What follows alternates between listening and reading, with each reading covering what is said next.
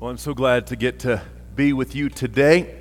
And uh, I'm Dave, my, my wife Claire, raise her hand. And then our oldest daughter Lauren is right there next to Claire. Our young ones are back in the kids' stuff. And if I didn't get a chance to talk with you before the service, or even if I did, I'd love to chat with you more after. I'll be hanging out around the front. But I'm so glad to get to be with you. And it's been such a great journey uh, getting to know your pastor, Pastor Tom. And and Linda, you guys are blessed to have a, a, uh, great pastor, and it's been awesome just the, the journey of our relationship together and just getting to know your, your staff here. God's given you guys an incredible team Pastor Tom and Linda, and, and uh, Pastor John, and Cindy, and Pastor James, and Sarah, and, and Nate, and Courtney. Sorry.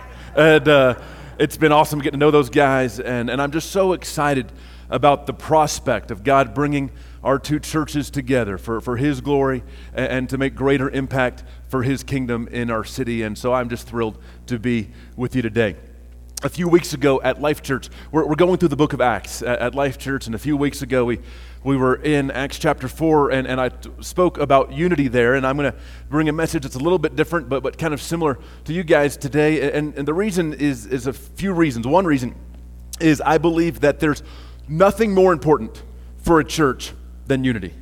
And that of all the defining characteristics of the things that make for a great church, there, there's, there's really nothing more important than unity because really all of the other things that are required for a great church go away if unity's not there. And, and so unity is a defining characteristic of, of, a great church. And, and as, as we're on this journey together and we have this opportunity, this possibility for a tangible expression Uh, of, of the unity and the body of Christ, I, I thought it would be great for us just to look at what the scripture has to say about it. So if you have your Bibles open to Acts chapter 4 and verse 32.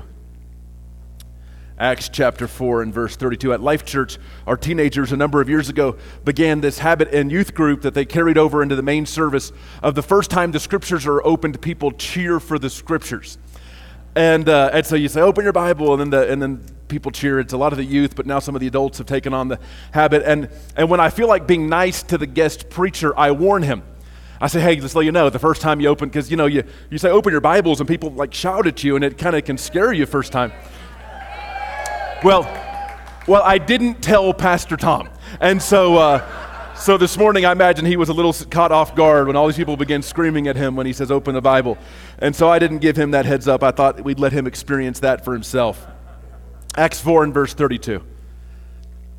Here's what it says It says, Now the full number of those who believed now, now, we know that on the day of Pentecost, about 3,000 people came to Christ. Now, we're not for sure if that's 3,000 people or just 3,000 men. It could have been as many as 10,000 people. We read a couple chapters later that, uh, that people were, were coming to Christ daily, and, and, and, and then we see that it comes to 5,000 people. And so, so there's thousands of believers. And, and it says, and the full number of those who believed were of, get this, one heart and soul. There was this incredible unity. And no one said that any of the things that belonged to him was his own, but they had everything in common. You know that you're feeling unity when you feel like you can borrow someone's stuff. You know what I'm saying? The only thing better than having your own boat is having a friend with a boat. You know what I'm saying? And, and, and so that, that no one's claiming anything as their own here. Look at verse 33. And with great power, the apostles were giving their testimony to the resurrection of the Lord Jesus, and great grace was upon them all. Verse 34. And there was not a needy person among them. For as many as were owners of lands or houses sold them and brought the proceeds of what was sold and laid it at the apostles' feet, and it was distributed to each one as he had need. I want to share with you how do, how do we get unity? What are some of our sources of unity inside the church, inside the body of Christ? Here's one one is great challenge. It was early in the, in the, in the same chapter, earlier we see that, that Peter and John had, had, had healed a guy and, and then that healing led to the preaching of the gospel. And, and then that, that preaching of the gospel and people's belief led to some persecution. They were arrested. They were ordered to stop preaching. They said that we're not going to. And, and then they were beaten and they were threatened. And so they're experiencing this persecution for really the first time. And, and, and in fact, look, look here at verse 27. So they're, they're praying in response to this persecution. And it says, For truly in this city there were gathered together against your holy servant Jesus whom you anointed, both Herod and Pontius Pilate, along with the Gentiles and the peoples of Israel to do whatever your hand and your plan had predestined to take place. And now, Lord, look upon their threats. And so there, there, there are these people that have come against. There are these governmental leaders. There are these religious leaders. They've come against the preaching of the gospel. They're experiencing persecution for really the first time. And he says, Now look upon their threats and grant to your servants to continue to speak your word with all boldness. Nothing produces unity in, in the same way as, as great challenge. So, so they're experiencing this persecution. And, and, so the reality is, is our brothers and sisters in, in places like Korea, uh, North, North Korea, and, and, and in much of the Muslim world and in China, that they have this incredible unity as, as with one another in the body of Christ because nothing makes you feel connected to someone as, as knowing that, that we're in this for the sake of the gospel and people want to kill us for it. So the thing is, you might be a little bit irritating. Turn to your neighbor and say, you're a little bit irritating. All right. But here's the deal if there's people that come in this room right now, all right, come back. You can stop saying it to your neighbor. Right? We got the messages out there. They know it.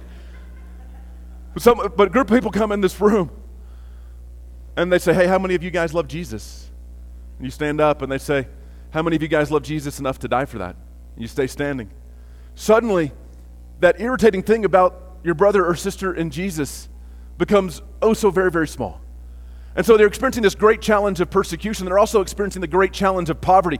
We, we see here, and that's this passage, how they were, they were sharing their stuff. What had happened is people from all over the, the known world, Jewish people from all over the known world, had come into Jerusalem for the day of Pentecost. Holy Spirit shows up, Peter's preaching, and then 3,000 people come to Christ, and it's this great moment, and the, the church as we know it is birthed. And these people from all over these different places say, Wow, God's doing something here. There, there's something special that God's doing right here. And this is now my brother and my sister. And, and I can't imagine leaving these people and this place and, and going back to my own home. And so what happened is, is these people find themselves with no, many of them far from their home, far from their job. And so there's this great poverty that they're experiencing.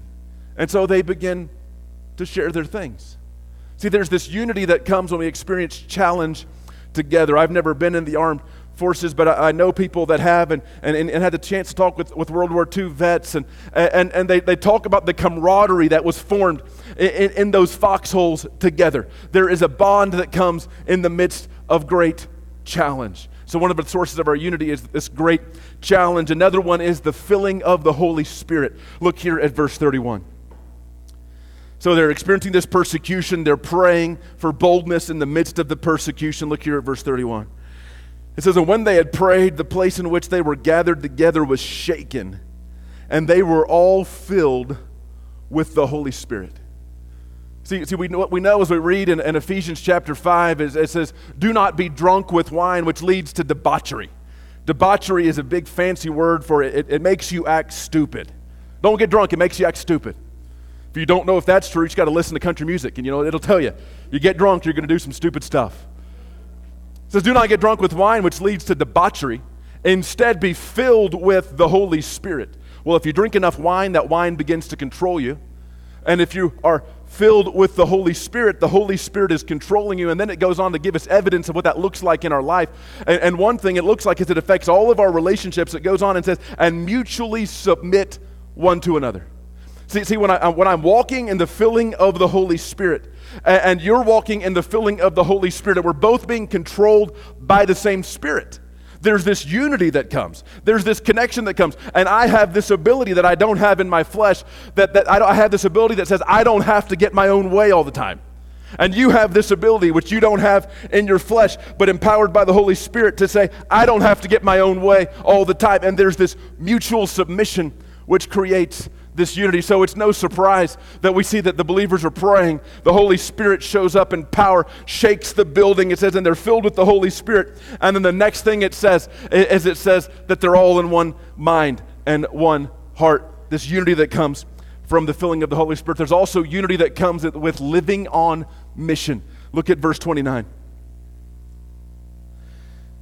It says, and, and, now look upon their threats and grant to your servants to continue to speak your word with all boldness. It's got to be noted here that, that they're experiencing this threat for their life. The one that they're following was just nailed to a tree. Now they're being threatened that similar things are going to happen to them. And the focus of their prayer isn't, Lord, take away the persecution. which is kind of our instinct, right? God, take away the persecution. Make the government friendly. Make the government see things our way.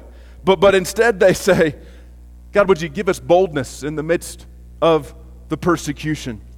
To continue to speak your word with all boldness. And look at verse 30 while you stretch out your hand to heal, and signs and wonders are performed through the name of your Holy Spirit servant Jesus.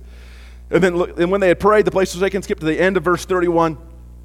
They were filled with the Holy Spirit, and they continued to speak the word of God with all boldness. Look here at verse 33.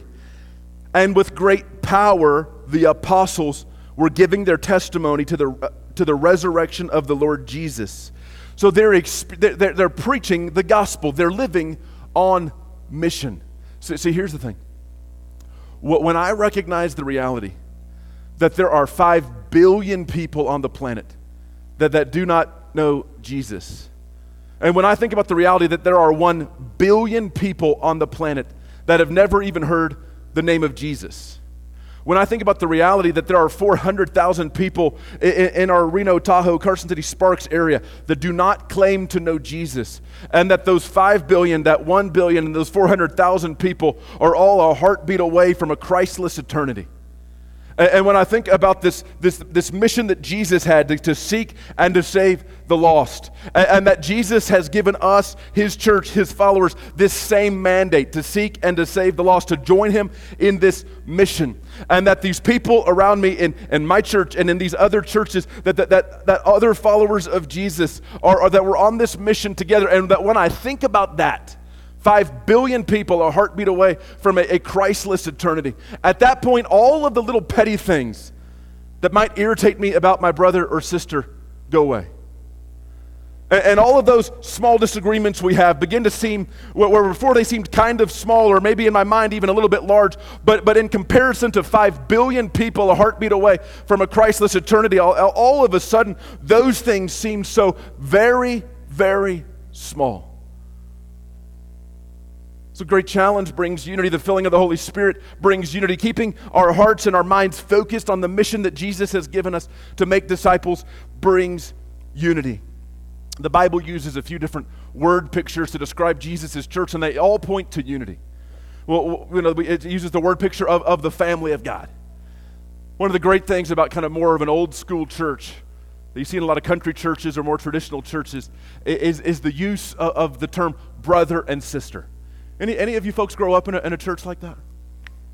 Where you got Brother Tom and Sister Sally, and, and, and, and, and part of it, looking back, feels a little, it almost feels a little cheesy just to do that all the time. But at the same time, there's something awesome about it. There's this r- r- reminder that, that when, I say to Cliff, Brother Cliff, when I say that, or, or Brother James, or Sister Jenny, there's this reminder that you really are my brother. And you really are my sister. And we really are in this family together. It's a picture of our unity. Another picture that you wouldn't even think would really mean this, but it means this maybe in the biggest way, is the picture of the bride. Is that one of the, the, the pictures of Jesus' church is the bride of Christ. And, and the idea that, that we, all Christians, from all different local churches, from all different places around the world throughout all time, that, that we, being many, come together to form this one bride. It's a picture of unity. The Bible talks about how, how we are living stones. And, and, that left to ourselves is like here's a brick there and a brick there and a brick. Next time someone says you're dumb as a brick, you say that's what the Bible says. That's right. And, and you say, thank you, sir. And so, um, Let's laugh together. Let's have some joy in the Lord, all right? And so far too many Christians take themselves too seriously and God not seriously enough. Amen? And, and so, but the Bible, so left to ourselves, we're a brick here and a brick here and a brick here. But the Bible says that what Jesus is doing is, is bringing us together like living stones to build something special. It's a picture of unity. The, the idea of the body of Christ, how every single one of us are pieces of the body. And some people are fingers, and some people are nose, and some people, well, you don't want to talk about what some people are, but, but that we are all these different pieces that come together to form the body of Christ. It's a picture of unity. So, what, what happens when a body attacks itself? It dies. We're talking about cancer, we're talking about infection. Last fall, I had a surgery which led to a serious infection, led me in the hospital for, for, for two weeks. It was terrible, really the first time I'd ever really been sick. And this, it was so weird, this idea that there's something inside of my body attacking my body. And, and this idea that, that that's what happens in, in so many churches and, and, is that there's parts of the body at war with other parts of the body. It just doesn't make any sense at all because we have this unity together. And so many things that divide people in local churches are just so small and so petty. The year was 1917. Russian Orthodox Church bishops were having a convocation, they were having a meeting, and they, and they began to have this heated debate. This incredible division broke out among them. While at the same time, a few doors down the street, another meeting was going on. The Bolsheviks were gathering together to plot the overthrow of the Tsar, to start a revolution, to begin what we would know later as communism. You want to know what those Russian Orthodox bishops were having this great fight about. They were debating whether the candles should be 18 inches or 22 inches long. How, how many times have we, as the church of Jesus, allowed small things to become big things while, while the world around us is in great turmoil without Jesus? Let me share with you a few signs of our unity. Here's the first one. One is a sense of harmony. Look at verse 32. It says, Now the full number of those who believed were of one heart and soul. So, so it, it just kind of felt that way. Look, look here at verse 33. It says, And great grace at the end of verse 33, and great grace was upon them all. There, there was that, that word grace kind of carries with it the idea of the favor of God. And so there was this, they're of one heart and one mind. And, and, and, sometimes you can just kind of feel that. You can just kind of sense it. There's this sense of harmony.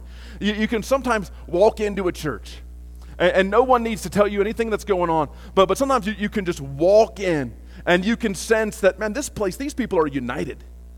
These people love each other.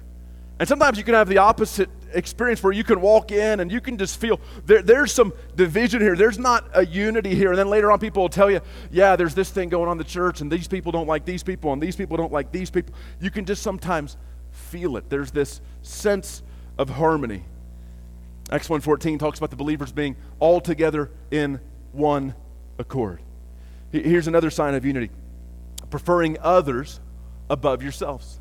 Philippians chapter 2 and, and verse 2 you know, the Apostle Paul says, and let this same mind be in you, which is in Christ Jesus. This idea of that, that, that he preferred others over himself. It says, look not only to your own personal interests, but also to the interests of others, considering others of higher regard than yourselves. And so there's this thing that happens in unity where, where it says that, that, that I value you and that, that, that you value me and that, that I'm going to, to put your needs, desires, and wants uh, above my own and that you're going to do the same. And there's this preferring one another that happens. We also see it in the context of meeting needs in the body. Look here at 32. It says, The full number of those who believed, one heart, one mind. No one said that any of the things that belonged to him was his own, but they had everything in common. Look at verse 34. There was not a needy person among them. For as many as were owners of lands or houses sold them and brought the proceeds of what was sold and laid it at the apostles' feet.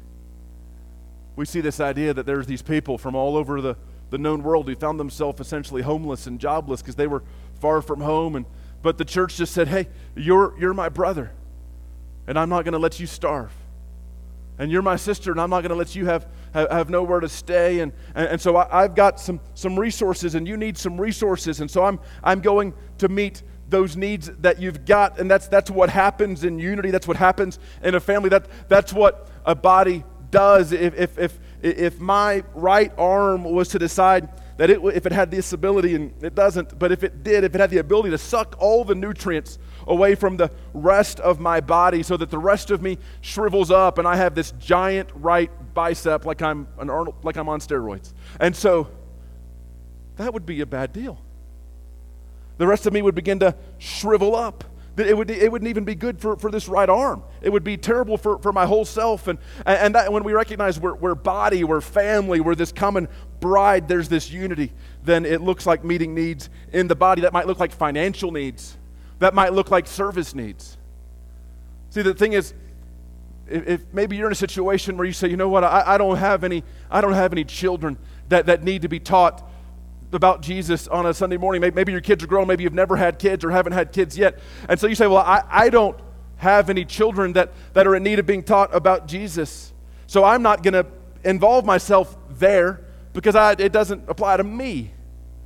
Well, the thing is, when I recognize family, when I recognize body, when I recognize that God's putting us together to build something special, at, at that point it just, it just makes sense to, to meet needs. It, makes sense to do those kinds of things. Share with you a little bit about the seriousness of unity. Look at John chapter 17. John chapter 17, we catch Jesus praying soon before he'd go to the cross. Jesus could have prayed about anything, but let's look at what he prays about. John 17 and verse 20.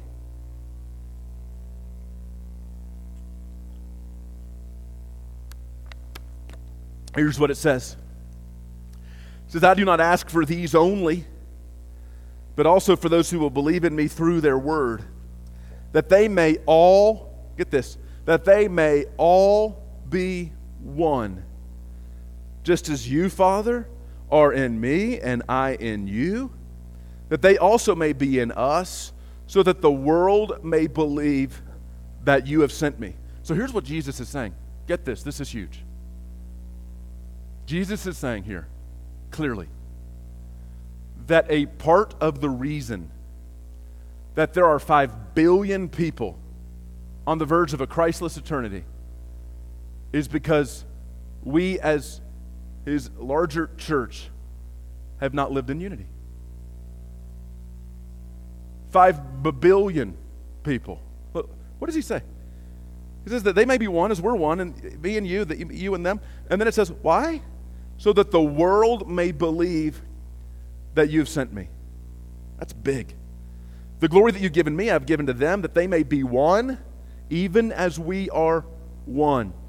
I in them and you in me. Now, now I just want you to get now, now, if Jesus says one thing, I mean, it's God. We should totally catch on to that. But if Jesus says something twice, now he's not saying this for the benefit of the Father. He's praying to the Father, but he and the Father are one, and the Father doesn't need him to go into this in all kinds of detail. he's saying it for our benefit. Jesus knows me enough that if he says it once, I'm probably going to miss it. And Jesus knows that, like Forrest Gump, I'm not a very smart man, and that he needs to say it twice. But Jesus here is going three times. Three times on this one unity thing.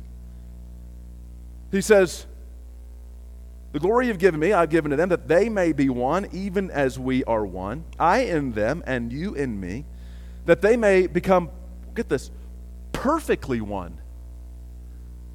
And then Jesus goes on to say, and in case you didn't catch on to that, you guys not being one is going to cause people to have a Christless eternity.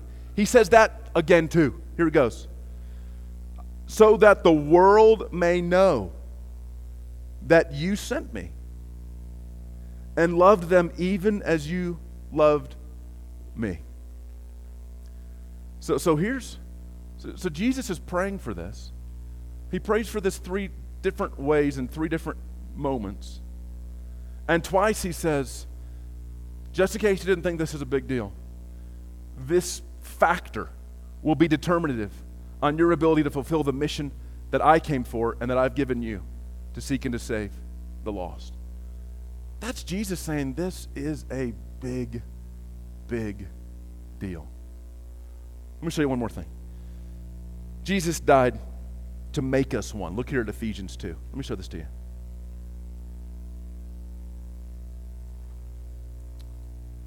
Ephesians chapter 2. Look at verse 13. Now, here's the context. There are these Jewish Christians and these Gentile Christians, and they're not getting along. and they're saying, We're so different. We're so different. We, we have these customs and we have this culture. And they're saying, We have these customs and we have this culture. And, and they're saying, We're, we're so. We're not one. And, and here's what Paul says. Look at verse 13. It says, But now in Christ Jesus, you who once were far off, Paul says, You're right. Before you each met Jesus, you had very little in common. You were, amen. You were Jewish, you were, you had very little in common. He says, You were far off, but you've been brought near by the blood of Christ. For he himself is our peace, who has made us both one and has broken down in his flesh the dividing wall of hostility. Here's what Jesus is saying. Here's what Paul's saying about what Jesus has done. He's saying that, that Jesus didn't just die so that you could have your sins forgiven, although he did that. And Jesus didn't just die so that you could go to heaven when you die, although he did that. But, but in fact, Jesus died on the cross in part to make you a part of a family, his family, and to create this unity, this oneness. So here's what that means that means that when I disregard the unity of the body of Christ, when I do things to damage the unity of the body of Christ. Get this. What I'm in effect doing is I'm disregarding the work of Jesus on the cross. Much in the same way where, where, Paul talks about how when you take communion in an unworthy manner, you're, you're sinning against the body and blood of Jesus. I, I, I think that, there's a, that we could make this correlation. That when I do things to damage the unity of the body of Christ, whether that's in, in, in my local church or the broader church, whatever it is, that, that when I do that, there's this sense in which I'm sinning against the work of Jesus on the cross, that, that, that, in, that in doing so, in shedding his blood to make us one, to bring us together, that I'm, it's, it's a big deal. It's a big, big deal. This unity thing should, should be no surprise. We, we see it, it, it's a theme through the scripture. Jesus says, I and the Father are one. What, what, what, is, what does Jesus do? He creates a man and a woman, he brings them together in marriage and says, Now the two shall be one. This, it's kind of, this unity thing's a, a, a theme in the scripture. Share with you a couple last things and we're done. What is the scope of our unity? Unity is primarily lived out in the local body. The primary place that we get to live out this unity is inside of our, our local church. And that's where we get to really live life together. That's where we get to really know one another. Rick Warren one time said that in every small group, there's that person that's a little bit irritating, who is that extra grace required person. And if you can't spot that person in your small group, it means it's you.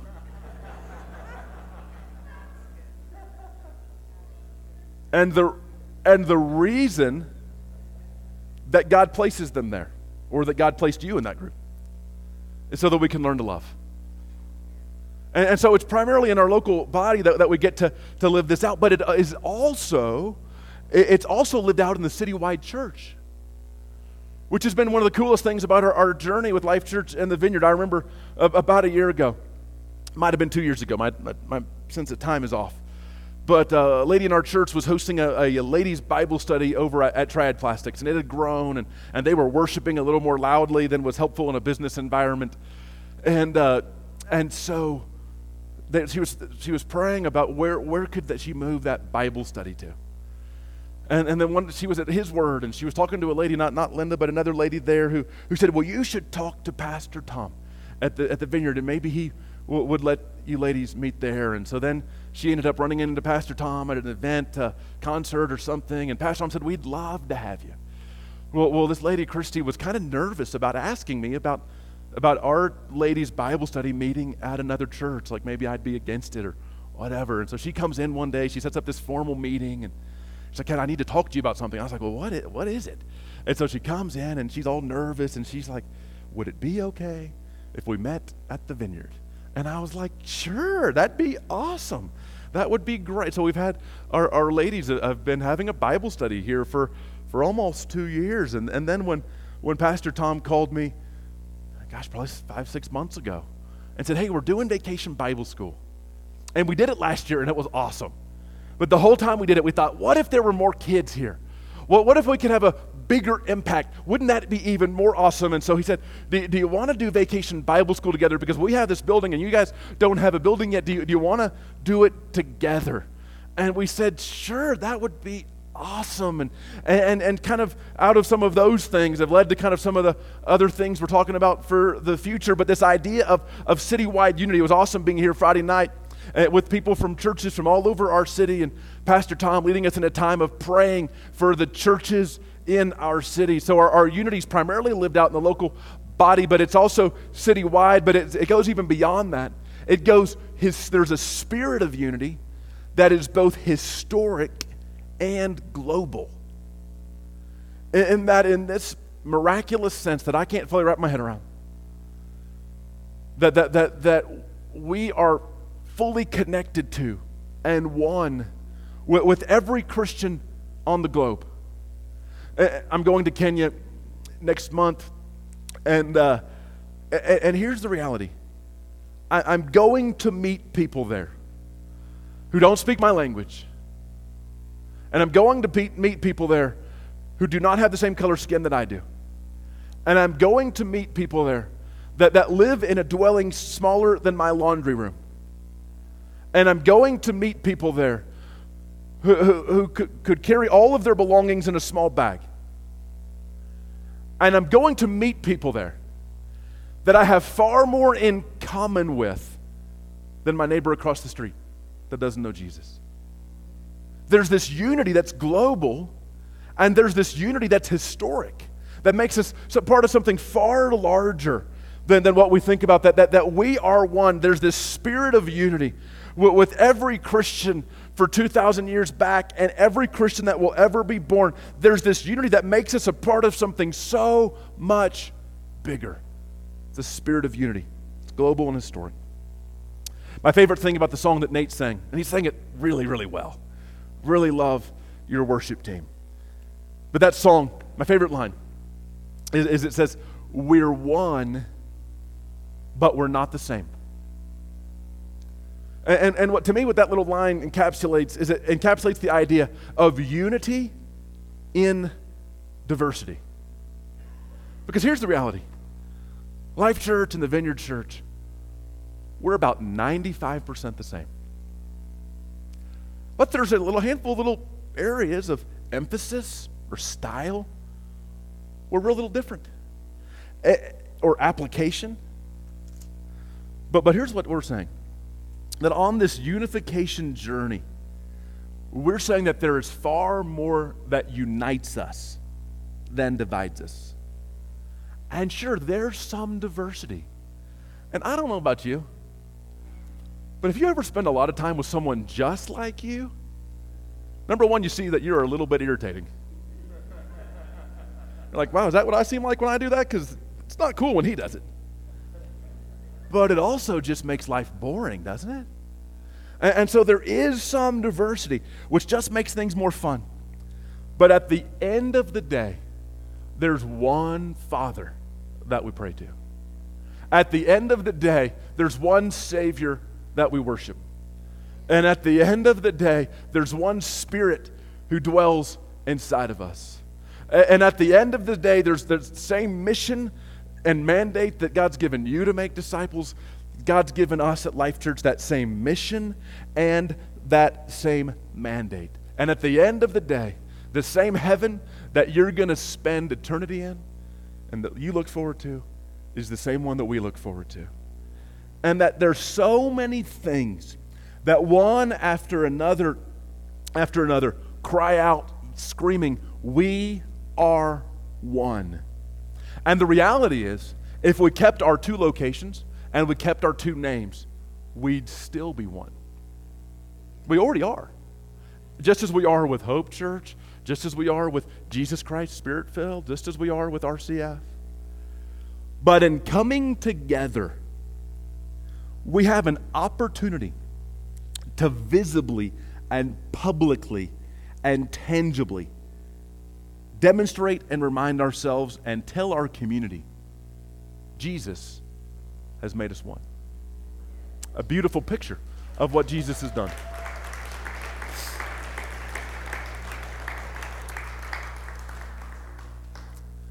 A visitor went to visit the Angota mental institution, a place where they keep the criminally insane. He walks into this area where there are 100 inmates and only three guards. And the guy says to, to, to the warden, he says, Do you ever fear that these 100 criminally insane inmates, very dangerous, will come together, unite, and overthrow you? The warden looked at the visitor and he smiled and he said, No. Because lunatics never unite. And for far too long and far too many places, we as Christians have been a bunch of lunatics with a lost and dying world around us. Saying, oh, we want the candles this high. You want the candles this high. Let's fight about it. You want the color this color. We want the carpet this color. Let's fight about it. And it's like, what in the world are we thinking? Hey, thanks for letting me talk to you. Let me pray. Lord, we love you.